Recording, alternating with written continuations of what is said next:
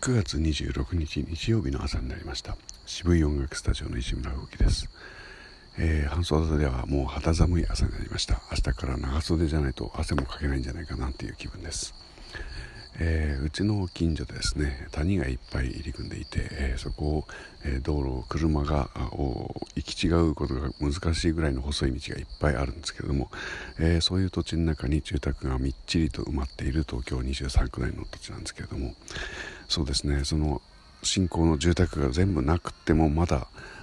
あったぐらいの古いお家っていうのがありましてそこにですねここの23日前から、えー高さ1メートルぐらいの大きな